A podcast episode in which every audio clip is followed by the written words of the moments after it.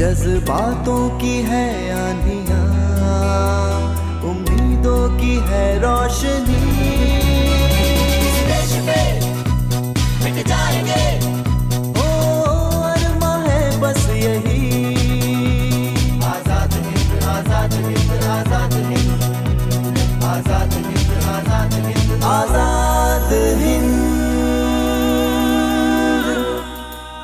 स्वाधीनता संग्राम, स्वराज पर एकाग्र कार्यक्रम, आज़ाद हिंद, ज्ञात अज्ञात स्वाधीनता संग्राम सेनानियों, रणबांकुरों, जननायकों की क्रांति कथाएँ और आज़ादी के यादगार तराने। श्रोताओं, नमस्कार। मैं हूँ इतिहास और मेरे इतिहास के पन्नों पर आदर्श, अमर शहीद, महापुरुषों की अमर गाथाएँ स्वर्ण अक्षरों में लिखी हुई हैं। श्रोताओं मेरा भी नमस्कार स्वीकार करें। मैं हूँ तारीख। श्रोताओ आज मैं आपको बताता हूँ एक महत्वपूर्ण जानकारी। बात सन 1833 की है। ब्रिटिश सरकार ने ईस्ट इंडिया कंपनी को भारत पर राज करने के लिए 20 साल का पट्टा दिया था। इस पट्टे के नवीनीकरण के विरोध के लिए पहले राजनीतिक संगठन बम्बई एसोसिएशन का गठन हुआ। हाँ इतिहास। हालाँकि पट्टे का नवीनीकरण तो नहीं रुका। पर भारत को एक ऐसी शख्सियत मिल गई जो संगठन के अग्रणी के रूप में ब्रिटेन में भारत के हितों की सशक्त व प्रमुख पैरोकार बनी। और उस शख्सियत का नाम था दादा भाई नौरोजी। दादा भाई नौरोजी पारसी थे। उनके पूर्वज गुजरात के नवसारी में खेती का कार्य करते थे। बाद में नौरोजी के पिता नौरोजी पंजी और माता मानकबाई बम्बई आ गए। उनके पिता खेती के साथ पुरोहिती भी करते थे किंतु आय बहुत कम होती थी और गुजारा बड़ी मुश्किल से होता था।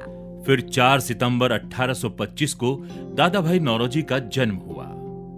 एक कमरे का छोटा सा घर तीन प्राणी आमदनी बहुत कम गुजारा होना मुश्किल। तभी दादा भाई नौरोजी के पिता का देहांत हो गया। मानक बाई तो जैसे टूट ही गई। मगर मानक बाई गरीब तो थी, परंतु उनके विचार बहुत ऊँचे थे। उन्होंने अपने बेटे के मन में ऊँचे विचारों की ऐसी बगिया तैयार की, जो समय के साथ साथ विकसित होकर उपवन हो गई। अनेकों कष्ट उठाते हुए उन्होंने अपने बेटे को एक अच्छा इंसान बनाया और वो पढ़ाई लिखाई में अव्वल आते हुए अपनी माँ के सपनों को साकार करने में जुट गए।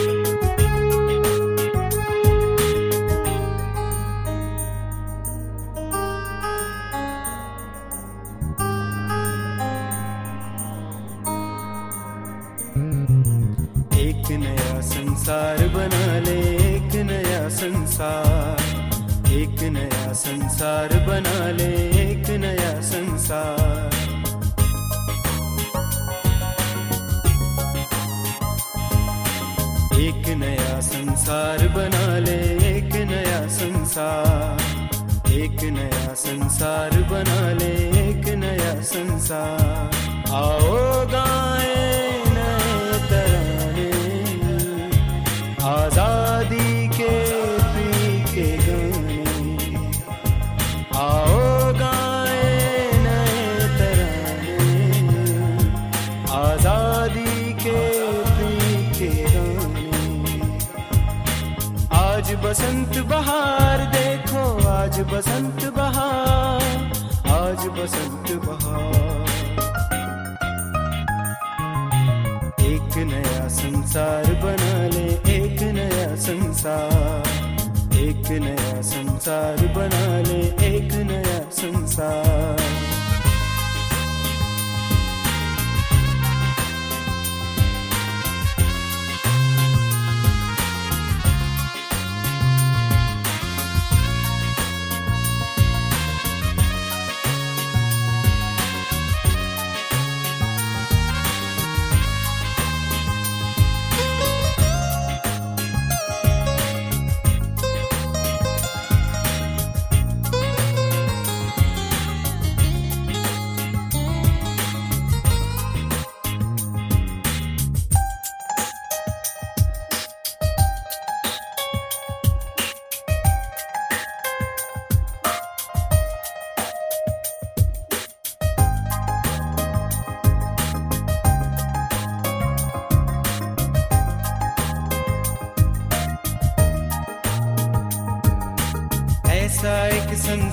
के जिसमें धरती हो आधार, के जिसमें धरती हो आधार।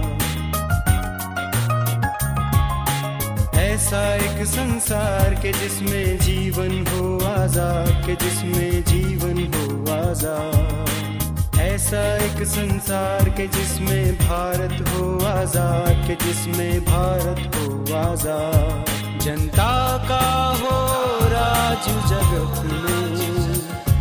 जनता की हो सरकार। जनता का हो राज जगत में। जनता की हो सरकार। जगे देश की गली गली में नवयुग का त्योहार, नवयुग का त्योहार। एक नया संसार बना संसार। एक नया संसार बना ले एक नया संसार।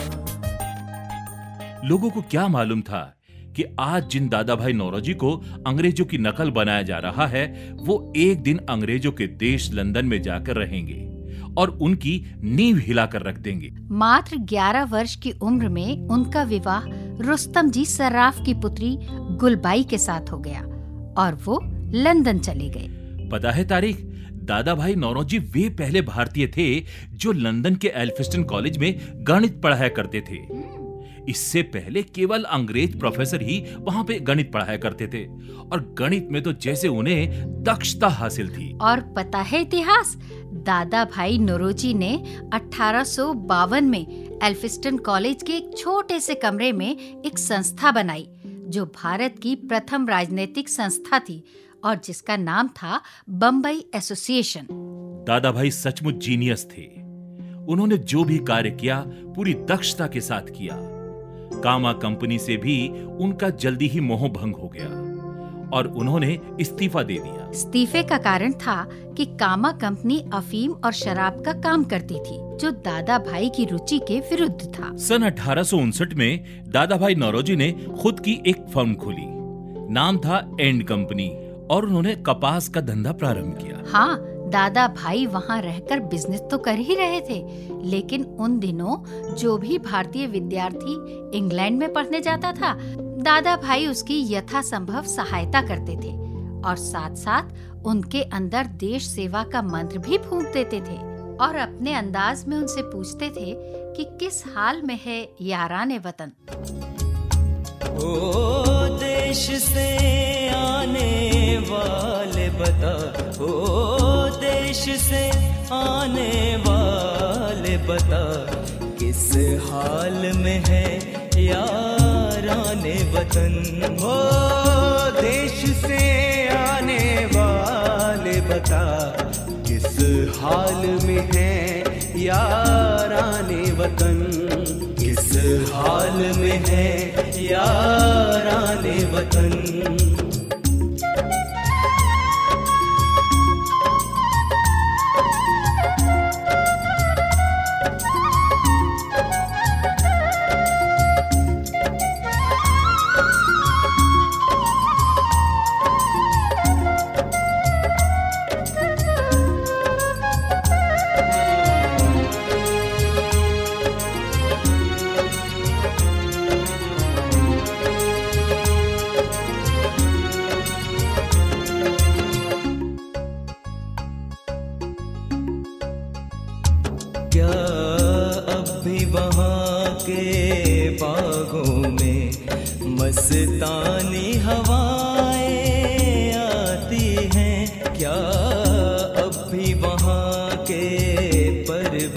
पर घन घोर घटाए छाती है। क्या अब भी वहाँ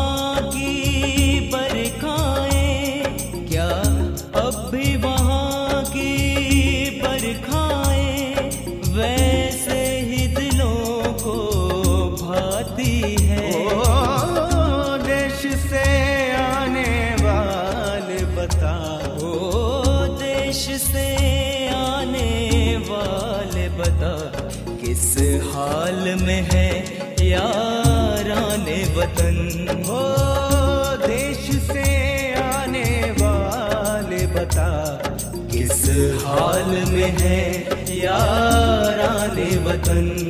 किस हाल में है याराने वतन।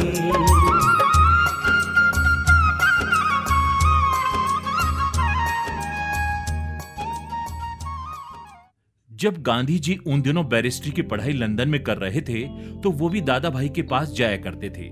गांधी जी ने अपनी आत्मकथा में लिखा था कि जिस प्रकार एक पिता अपने पुत्रों की देखभाल करता है, ठीक वैसी ही देखभाल दादा भाई नौरोजी भी भारतीय विद्यार्थियों की किया करते थे। दादा भाई ने जो सबसे महत्वपूर्ण काम किया है, वो ये कि दादा भाई ने शेर की तरह दहाड़ते हुए पूरे विश्व के सामने अपनी बात रखी।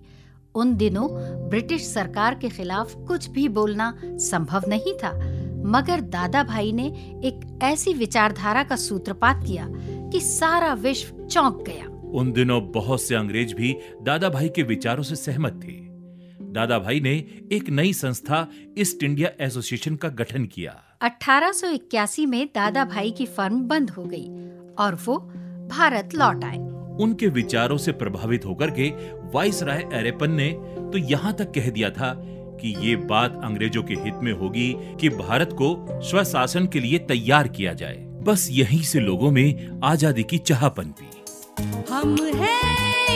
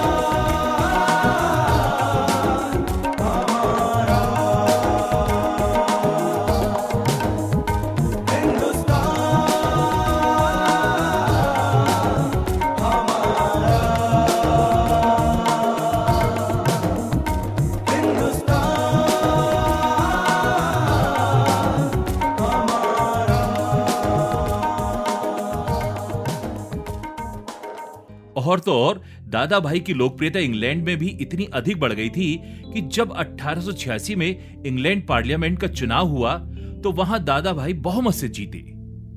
दादा भाई पहले भारतीय थे जो पार्लियामेंट के सदस्य चुने गए।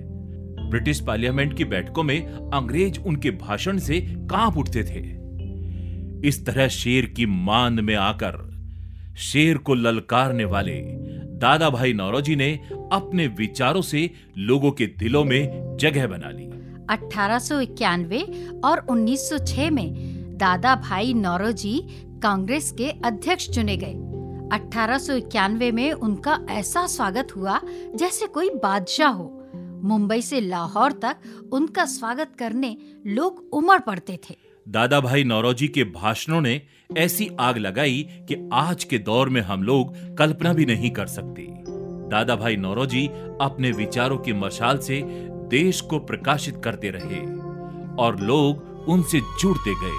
कहो हिंदोस्तां की जय। कहो हिंदोस्तां की जय। कहो हिंदोस्तां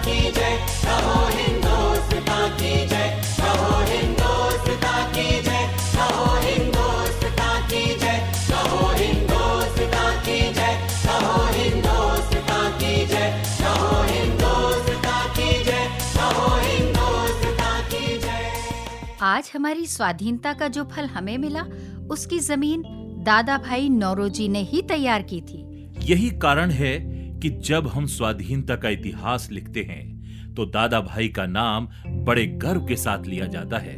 दादा भाई नौरोजी का स्वास्थ्य भी बड़ा अच्छा था। वे नब्बे वर्ष की अवस्था में भी पूरी तरह सक्रिय थे। और सन 1917 में बानवे वर्ष की अवस्था में दादा भाई नौरोजी का स्वर्गवास हो गया। लेकिन उनके विचार आज भी हमें जीवन जीने की प्रेरणा देते हैं। दादा भाई नौरोजी ने सिर्फ़ देश की आज़ादी के लिए नहीं बल्कि देश के चरित्र निर्माण के लिए जो कार्य किया है उसके कारण वो युगो युगो तक भारतीयों के दिलों में बसे रहेंगे। बड़ी कुर्बानियों के बाद ये आज़ादी हमें मिली है। इसे हमें सहज कर रखना होगा।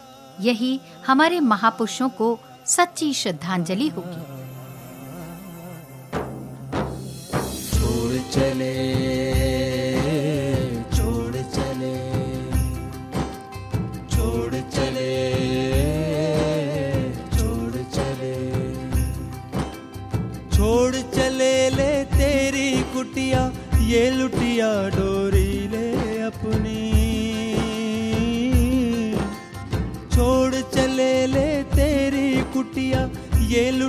डोरी ले अपनी।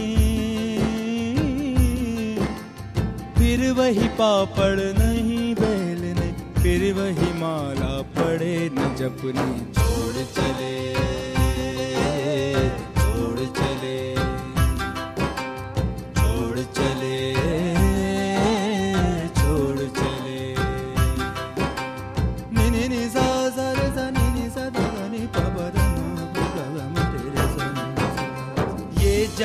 जागृति तेरी तू ले ले, मुझको मेरा दे दे सपना।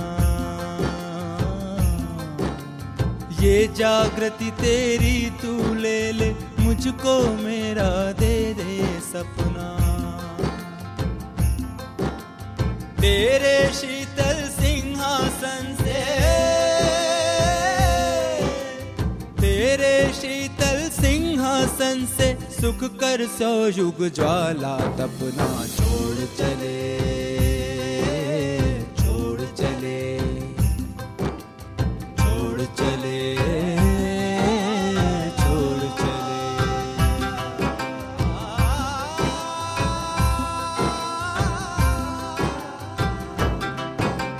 सूली का पथ ही सीखा हूँ, सुविधा सदा बचाता आया। का पथ ही सीखा हूँ, सुविधा सदा बचाता आया। मैं बलिपथ का अंगारा हूँ। मैं बलिपथ का अंगारा हूँ, जीवन ज्वाल जलाता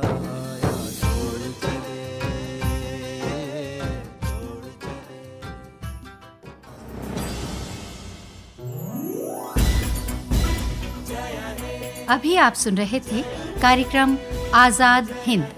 संगीतकार थे तापसी नागराज उमेश तरकसवार मॉरिस लाजरस। और अब दीजिए हमें इजाज़त। नमस्कार, नमस्कार।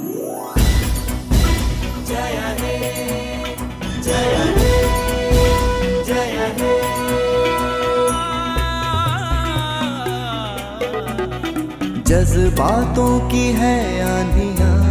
उम्मीदों की है रोशनी।